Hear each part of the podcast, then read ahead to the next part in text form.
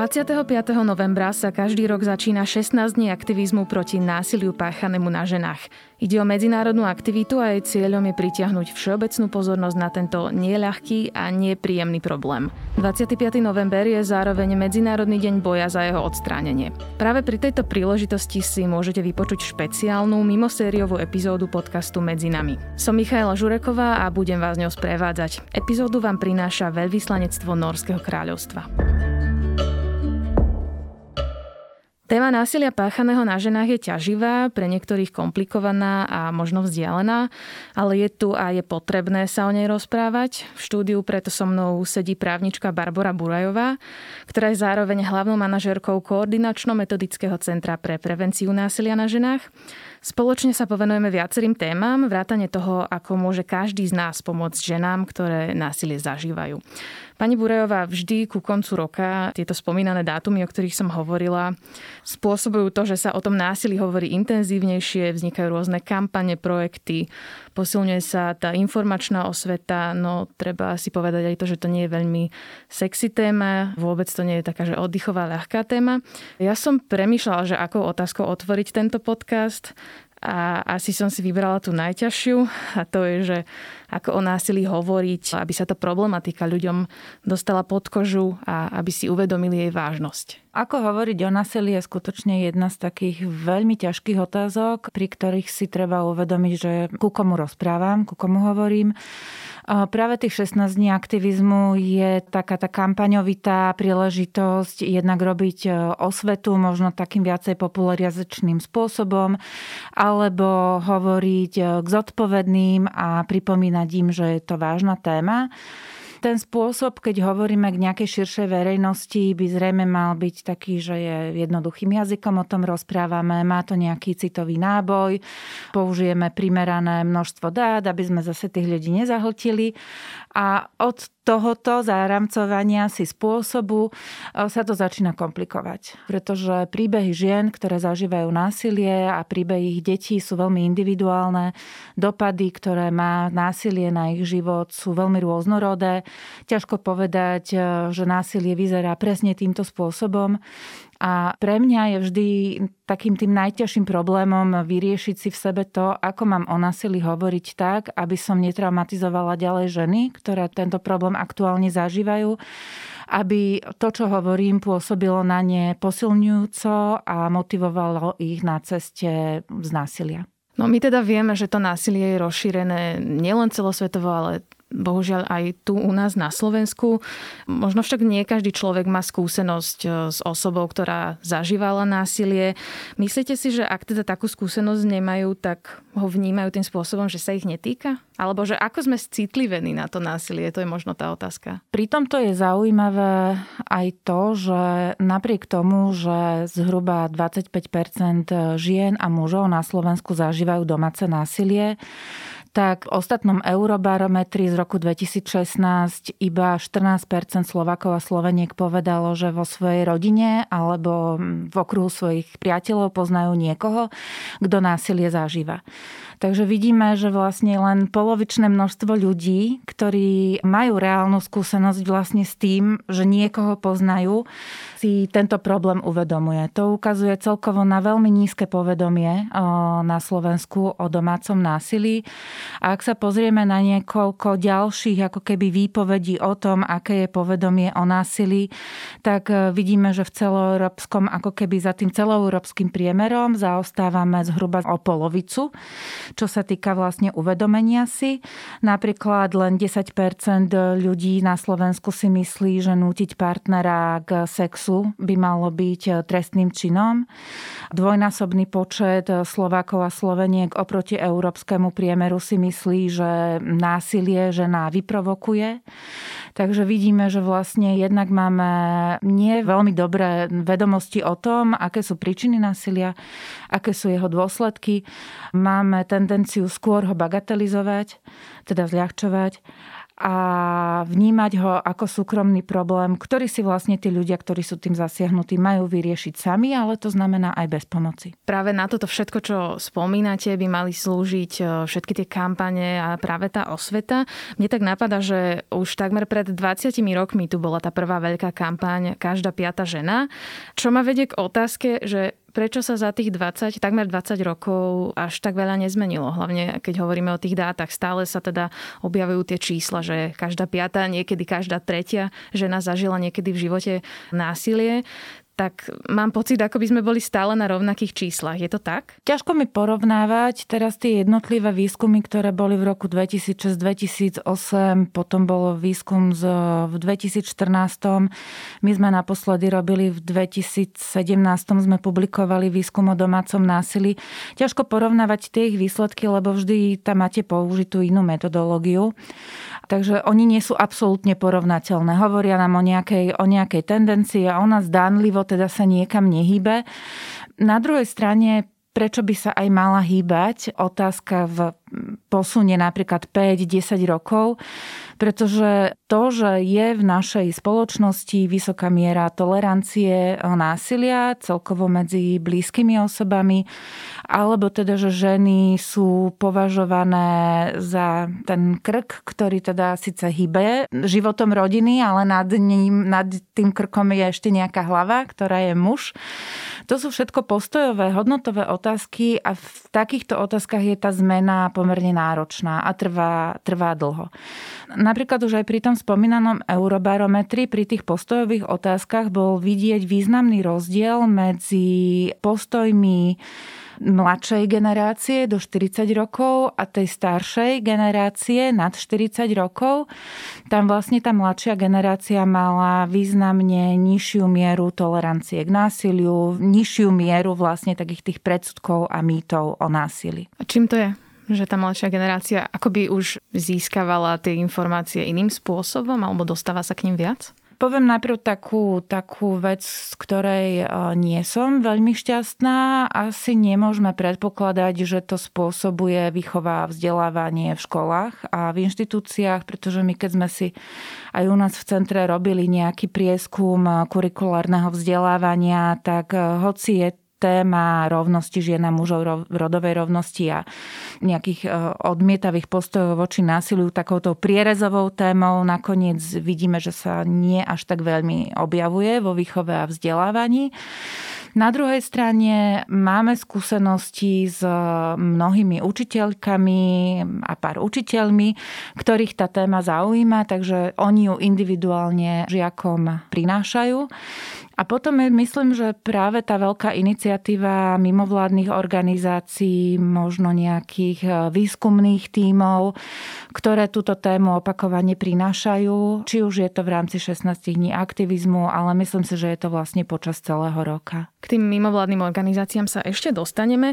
Poďme na tému, ktorá je teraz veľmi pálčivá a aktuálna, to je pandémia.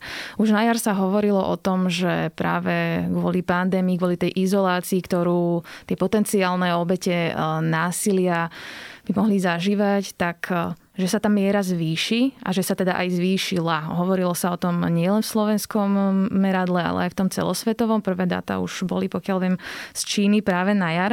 Ja som robila rozhovor niekedy v marci, apríli s programovou riaditeľkou občianskeho združenia Fenestra s Dušanou Karlovskou. Ona pre náš magazín ešte vtedy povedala, že sa nedá jednoznačne povedať, či to násilie počas pandémie naozaj vzrástlo, iba z toho, že sa ženy viac alebo menej obracajú na inštitúcie, prípadne na linku linku pre ženy zažívajúce násilie, lebo môže ísť napríklad o to, že stratili prístup k bežným zdrojom podpory v rodine, v zamestnaní, v okolí, ale napríklad môže ísť aj o to, že majú viac informácií, dostupných kontaktov, keďže práve vtedy sa apelovalo na túto problematiku. Môže to byť tak, že tá pandémia nemusela zvýšiť to násilie, alebo hovoria nám svetové dáta niečo iné? O tom, čo spôsobila vlastne, alebo čo spôsobili tie protipandemické opatrenia, lebo tu asi nehovoríme o dôsledku choroby COVID-19, ale vlastne o dôsledkoch protipandemických opatrení. Čo to spôsobilo, si vyžaduje hlbšie skúmanie. My sme si sledovali teda množstvo hovorov na Národnú linku pre ženy zažívajúce násilie V tej úvodnej fáze pandémie sme videli pokles, pomerne dosť závažný tých rozhovorov potom vlastne až s takým tým príchodom postupného uvoľňovania tých opatrení začal vlastne pomerne dosť prudko stúpať počet hovorov. Tiež ťažko povedať, čo konkrétne za tým je. Môže mať pravdu pani Karlovská. Tiež za tým môže byť to, že ženy v tom uzatvorení si s osobou, ktorá je voči ním násilná, teda najčastejšie je to manžel alebo partner, si uvedomili, že vlastne tejto situácie sa nemajú iným spôsobom ako dostať, ako len hľadať vlastne tú vonkajšiu podporu. A možno tiež aj ten násilník v rámci toho, že poviem tak e, laicky, že nerozrieďuje tie svoje sociálne kontakty, ale udržuje sa iba v rodine, stratil vlastne silu alebo možnosť, oslabila sa mu možnosť regulovať to svoje násilné, násilné správanie. Ono to násilie voči ženám, voči partnerkám a a manželkám totiž to neprebieha tak, že začne sa jedného dňa prvou fackou a potom teda už je to len stále o opakovaní sa útokov. Medzi tým môže byť taká fáza uvoľnenia toho násilia. Väčšina tých násilníkov sa snaží zmeniť alebo aspoň sľubuje, že sa zmení, získava si naspäť ako keby priazeň. To je tá fáza tých medových týždňov? Je to fáza medových, tzv. tých medových týždňov.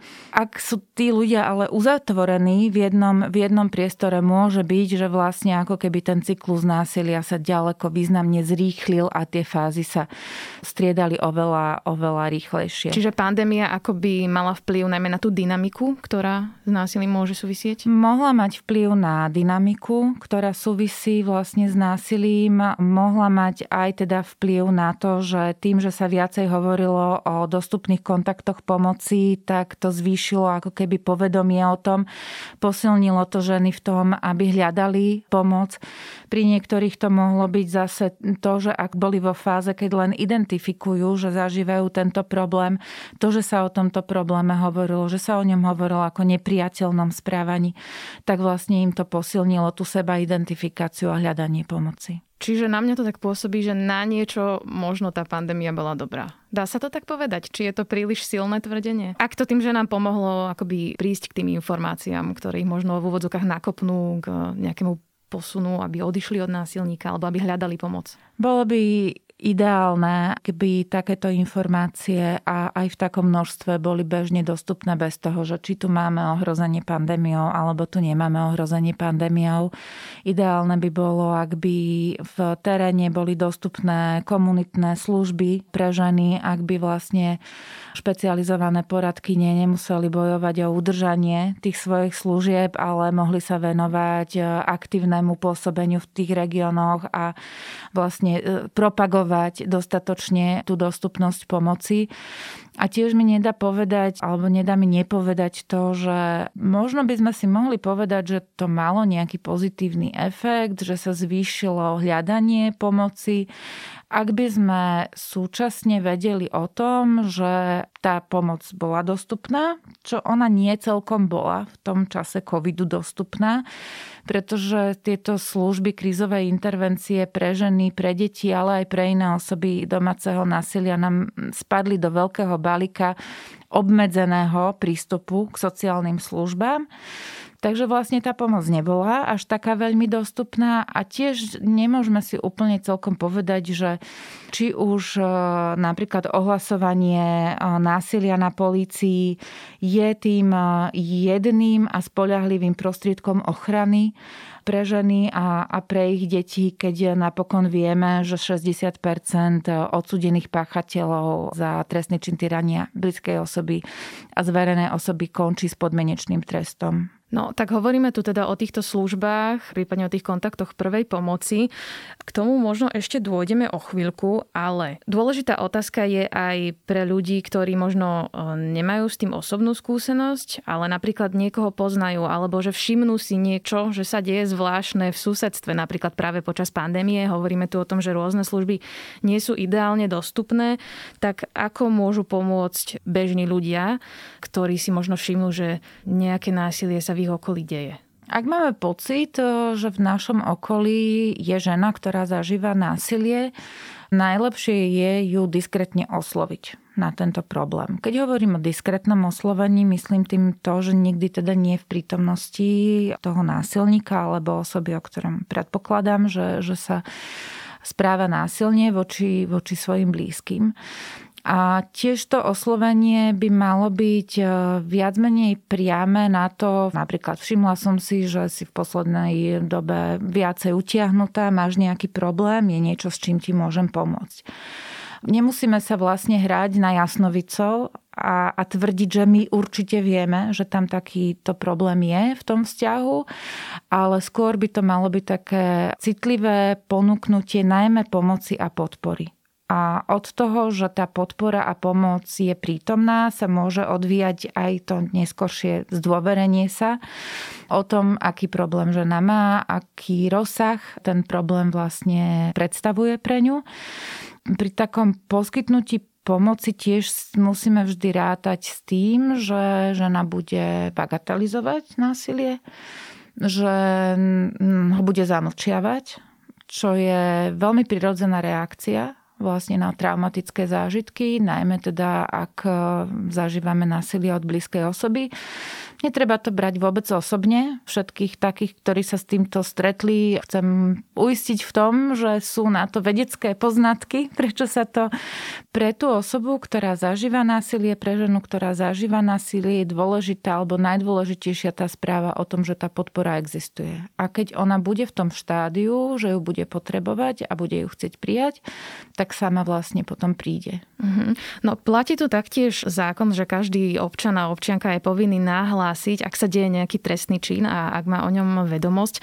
Môže sa stať, že nejaký človek napríklad počuje v susedstve, či už v nejakej bytovke alebo v rade domov, že sa násilie deje, eskaluje a teraz zavolá políciu. Môže tej žene uškodiť alebo ako sa má zachovať? Je legitimná otázka na to, že ak teda počujeme, že prebieha útok, že či tú situáciu ešte viacej nemôžeme zhoršiť.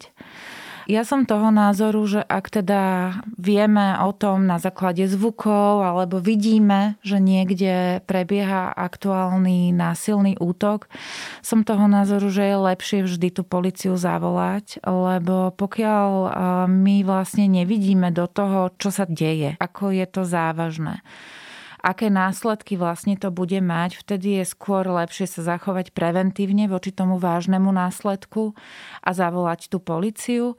Každý oznamovateľ má právo požiadať, aby jeho meno a priezvisko neboli uvedené v tej zápisnici o oznámení trestného činu. Takýmto nejakým spôsobom vlastne môžeme chrániť aj, aj seba.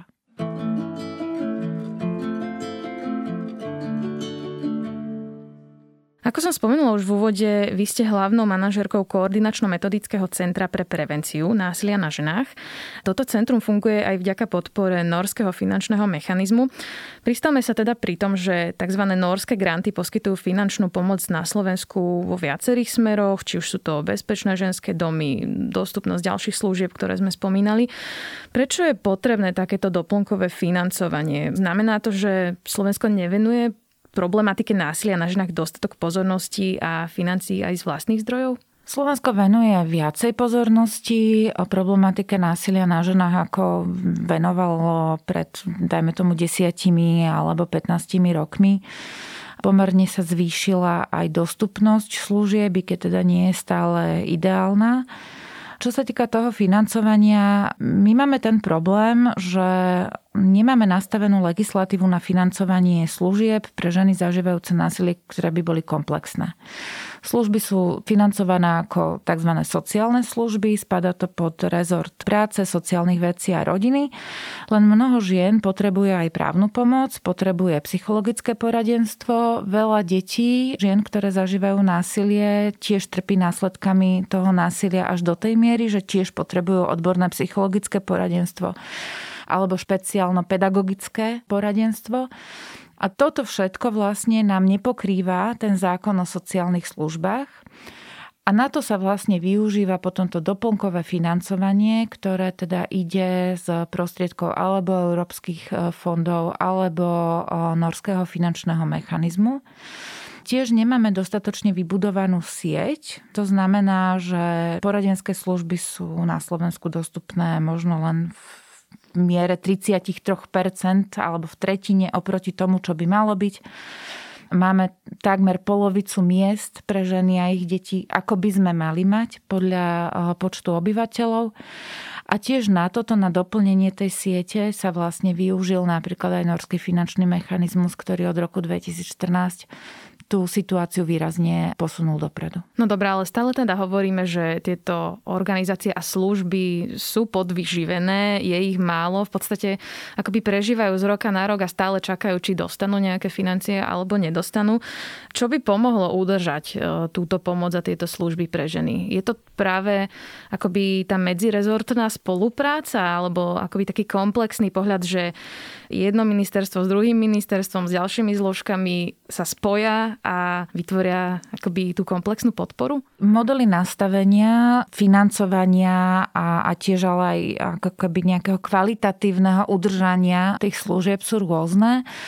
Niektoré sú napríklad namodelované tak, že služby pre ženy zažívajúce násilie a obete domáceho násilia sú financované z viacerých rezortov. Je vytvorený, ja neviem, jeden veľký, jedna veľká zásuvka, do ktorej dajú spravodlivý peniaze, sociálne veci dajú do toho peniaze, vnútro tam dá nejaké peniaze a z toho je financovaná minimálna sieť služieb čo mne sa pozdáva, že by mohol byť taký model, ktorý by bol uplatniteľný aj na Slovensku a navyše tento model aj zdôrazňuje vlastne zodpovednosť tých viacerých rezortov a to, že je potrebné medzirezortne prierezovo riešiť tú tému, ako ste hovorili. Tiež sú také modely, že napríklad financovanie služieb je dotované z výnosu z hazardu, alebo z daní na alkohol a cigarety čo sú také veľké peniaze, že zase to akože celkom vie zafinancovať e, významnú podpornú sieť. No keď hovoríme o tých službách, tak aby sme to rozmenili na drobné a boli by sme trošku konkrétne, tak sú to služby sociálne, psychologické, takisto je to bezpečné ubytovanie alebo azylové domy. Je tu však akoby ešte ten problém, alebo teda neviem, či je to problém, že jednotlivé kraje si všetky tieto služby riešia akoby individuálne a svojou vlastnou cestou. To znamená, že napríklad žena, ktorá v Bratislavskom kraji zažíva násilie, má iný prístup k službám ako žena, ktorá ho zažíva v Nitrianskom kraji alebo v Prešovskom, Košickom kraji. Je to teda problém? Toto je veľký problém. Podľa zákona o sociálnych službách tým, kto zabezpečuje dostupnosť služieb krízovej intervencie sú samozprávne kraje. V rámci toho vlastne kraje si vyberajú, aké služby pre akú cieľovú skupinu budú financovať. Sami si tiež ako keby definujú to východisko a je veľký rozdiel medzi tým, či hovorím o obetiach domáceho násilia všeobecne ako skupine cieľovej, alebo či hovorím špecificky o ženách, ktoré zažívajú násilie a ich deťoch ako špecifickej skupine pretože tam mám úplne iné potom kritériá na bezpečie, na obsah a kvalitu vlastne tých, tých služieb. A pokiaľ vlastne kraje v dnešnej situácii majú možnosť toto všetko si definovať sami, pretože neexistuje žiaden špecifický legislatívny rámec, ktorý by mi hovoril, čo je to násilie na ženách a aké sú potreby eh, týchto žien, tak sa vlastne stáva, že tá regionálna dostupnosť eh, tých služieb je, sa významne odlišuje v Bratislavskom kraji, kde je o niečo lepšia, oproti Nitrianskému alebo Prešovskému kraju, kde by sme tú situáciu mohli považovať za alarmujúcu. Čo znamená alarmujúcu situáciu? Vy ste teda hovorili už pred chvíľkou, že máme tie kapacity akoby eh, naplnené iba na nejakých tých 30%, čiže možno len každá tretia žena, ktorá zažíva násilie, sa dostane k nejakej pomoci? Nie úplne takto by sa to dalo povedať, pretože na Slovensku máme súčasne aj takú situáciu, že len veľmi málo žien alebo veľmi malý počet z tých všetkých žien, ktoré zažívajú násilie, vôbec hľadá nejakú špecializovanú podporu. Takže stále hovoríme o relatívnej dostupnosti alebo relatívnej nedostupnosti. Ale keď si porovnáme napríklad tú celoslovenskú dostupnosť služieb oproti dostupnosti službám v Prešovskom kraji, tak Prešovský kraj je niekde na tretine toho celoslovenského priemeru. To už môžeme považovať vlastne za alarmujúcu situáciu, že tá služba je naozaj nedostupná. Čo je tiež veľký problém na Slovensku je to, že väčšina bezpečných ženských domov alebo poradenských centier je umiestnená v sídlach, v centrách, vo veľkých mestách. Tak je tomu takmer v každom vlastne kraji čo znamená, že pre ženy z regionov, z malých mestečiek a malých dedín môže byť náročné vôbec sa k takejto službe dostať, už napríklad tým, že musia cestovať. A pritom musia vyriešiť otázku, kam dám deti, ako vyzdvihnem deti zo školy, zo škôlky, či sa zvládnem vrátiť, či vôbec mám peniaze na to, aby som odcestovala či vôbec mám možnosť, aby som vycestovala, ja neviem, napríklad hodinu niekam z malej dediny pri Nitre e, do Nitry, pretože som pod takou kontrolou e, mojeho manžela, že ten si tú hodinu určite všimne. No keď tu teda hovoríme o všetkých týchto komplikáciách pre tie ženy, moja záverečná otázka si bude znieť tak, že čo potrebujeme na to, aby tie veci začali fungovať na tej štruktúrálnej úrovni, pretože poviem možno teda takú smutnú štatistiku takto na konci, že za posledných 10 rokov takmer 70 žien zomrelo rukou svojho partnera tu na Slovensku. Nie je toto dostatočný tlak, aby sa niečo začalo hýbať? Mal by to byť dostatočný tlak. Svojím spôsobom to aj tlak je. Je to tlak na uznanie toho, že ženy na Slovensku sú ohrozené násilím. Tu ale prichádzame k takému problému, že ženy, ktoré sú ohrozené na Slovensku násilím, nám zrazu spadajú do tej všeobecnej kategórie obetí domáceho násilia. Nie dostatočne je uznaná tá skutočnosť, že z tých obetí domáceho násilia ženy tvoria tú najväčšiu a najpočetnejšiu skupinu. Že ženy zažívajú tie najťažšie následky násilia, ktoré sa deje medzi blízkymi osobami a že oproti iným obetiam domáceho násilia majú osobitné potreby.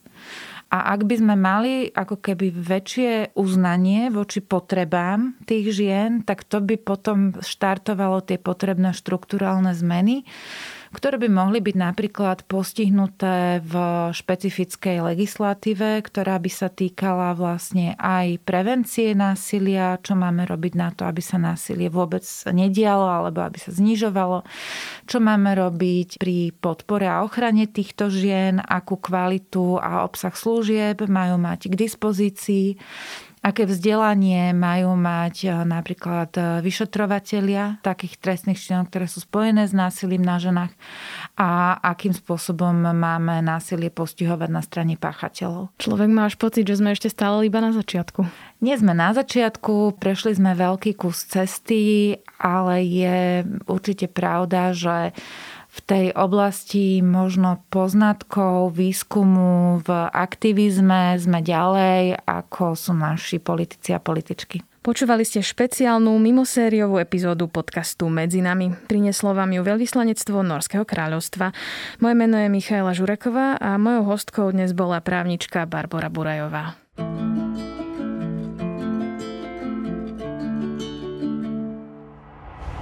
Podcast Medzi nami môžete odoberať vo svojej podcastovej mobilnej aplikácii na platforme Google Podcasty, Apple Podcasty a Spotify. Všetky diely nájdete na sme.sk lomka medzi nami. Ak sa vám podcast páči, môžete ho ohodnotiť. Ak nám chcete poslať pripomienku, pridajte sa do podcastového klubu SME na Facebooku alebo nám napíšte e-mail na žena.sme.sk. Na tvorbe podcastu sa podielala aj Jana Maťková.